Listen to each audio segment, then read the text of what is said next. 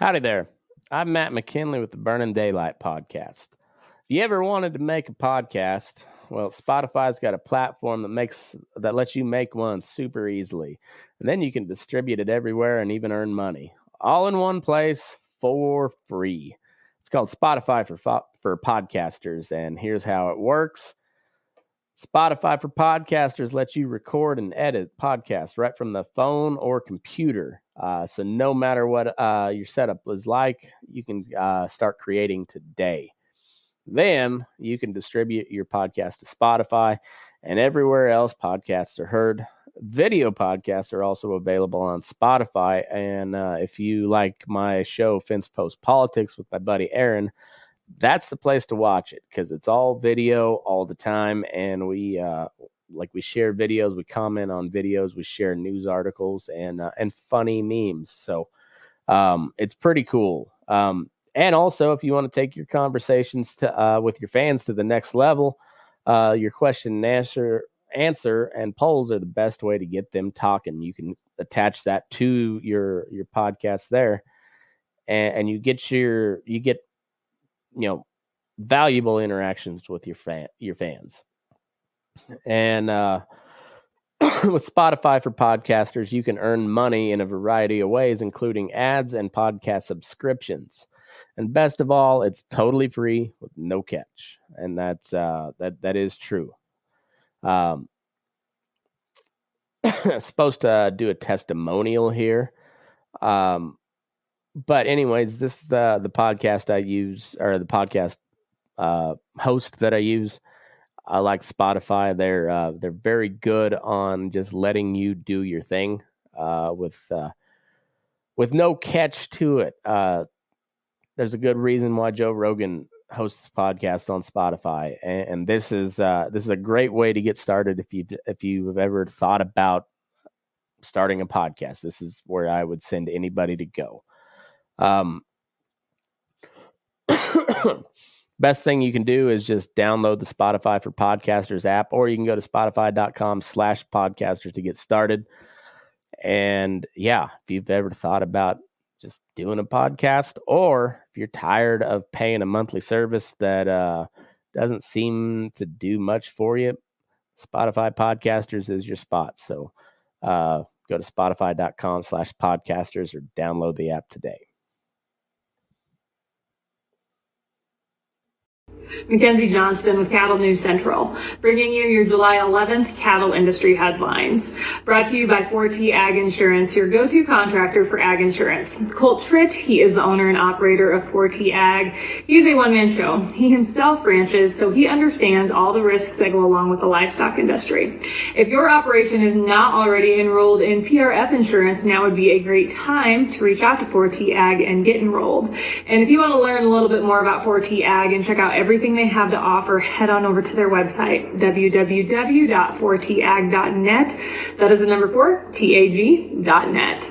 We are also sponsored by Circle 5 Cow School. If you are wanting to learn how to preg check your own cows or start AIing, Circle 5 Cow School is definitely the way to go. Almost every week, they are hosting classes somewhere between Texas and Tennessee. They do a fantastic job. Uh, to check out their schedule, head on over to their website, circle5cowschool.com. That is the number five in there or you can go ahead and just give them a follow on Facebook. The Associated Press has reported Sysco, the nation's largest food distributor, has filed a lawsuit in Texas accusing the Big Four Packers of working together to inflate beef prices. The allegations are uh, very similar to other lawsuits filed by grocers, ranchers, restaurants, uh, and other wholesalers. The complaint claims the Big Four colluded since at least 2015 to reduce their purchases of cattle, which in turn drove down livestock prices and sent meat prices upwards. The complaint goes on to explain by using their market power, the Packers were able to create surpluses in the cattle market and shortages in the wholesale beef market. These actions artificially increased their profit margins higher, uh, higher than what they would have been able to achieve in a regular competitive market.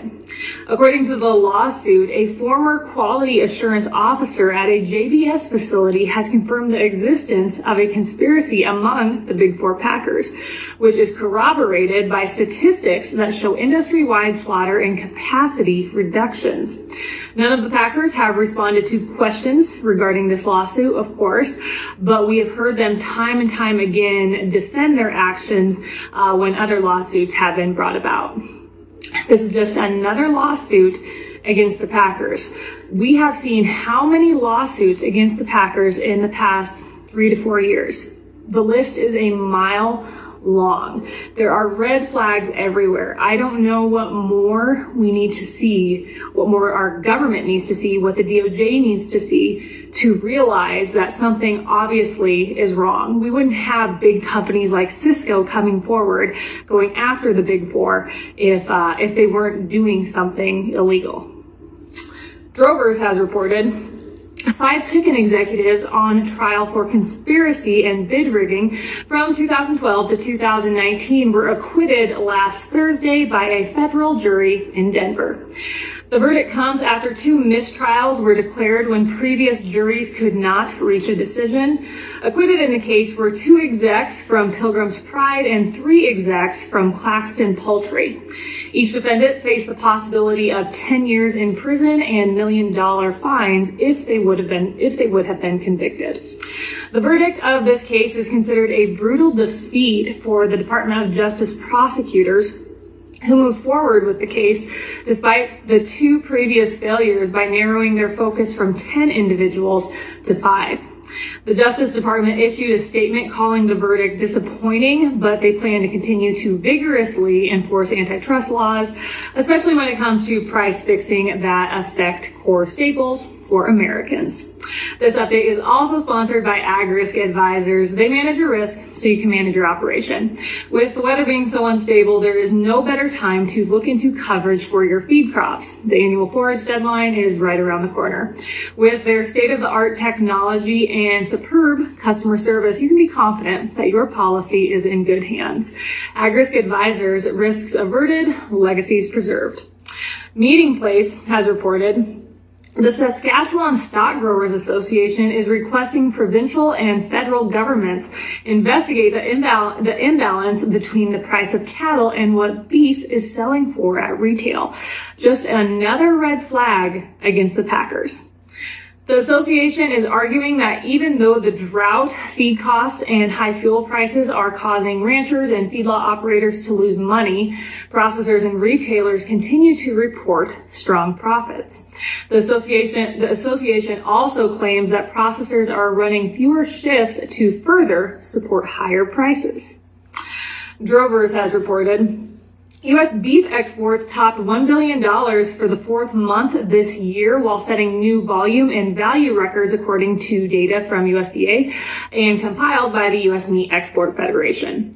May beef exports reached 135,006 metric tons, up 1% from the previous high posted back in May of 2021. Export value climbed 20% to $1.09 billion, breaking the, uh, breaking the March 2022 record. For January through May, uh, beef exports increased 4% year over year and value increased a whopping 34% to $5.14 billion. Finally, the Daily Wire has reported Last week, it was announced the Biden administration has proposed blocking all new drilling in the Pacific and Atlantic Oceans, but they will allow some drilling in the Gulf of Mexico in a five-year development plan. The plan, which was released on July 1st, July 1st, excuse me, proposed no more than 10 potential lease sales in the Gulf of Mexico, an option for one potential lease sale in the northern portion of the Cook Inlet of Alaska, and no lease sales for the Atlantic or Pacific planning areas over the 2023 through 2028 period. Democrats urged President Biden to do more to stop offshore drilling in the Gulf of Mexico during a legislative legislative session earlier this year. Then on the other side, the Biden administration has been under pressure by Republican leaning states, including 14 states that sued the administration for suspending the lease of new oil and gas drilling on federal lands, claiming the move drove uh, drove energy prices upwards. According to the U.S. Geological Survey, uh, federal U- federal oil and gas leases in the Gulf of Mexico produce about 20% of the carbon pollution from Department of Interior managed lands and waters. So we have our president, Biden, uh, wanting to stop all offshore drilling. Basically all offshore drilling. That little bit down in the Gulf of Mexico and that little bit up in Alaska is a drop in the bucket. Not gonna matter. At the same time, we have watched our president turn to Saudi Arabia and beg them, beg them to increase oil output. He wants to get involved with a country that uh, has been known for numerous, numerous human rights abuses. Also, in the past few weeks, we've seen Biden beg our oil companies to increase their output. Well, how do you expect those companies to increase their output when you pull moves like this? No, makes no sense. No sense at all. And then also last week, we saw our president uh, go to Twitter and beg our gas stations across our nation to lower their prices. That shows you how disconnected this man is with what is really going on here in our country. Absolutely incredible. That's all I've got for you guys this morning. I hope everyone had a great weekend. Have yourself a great Monday. I'll catch you later.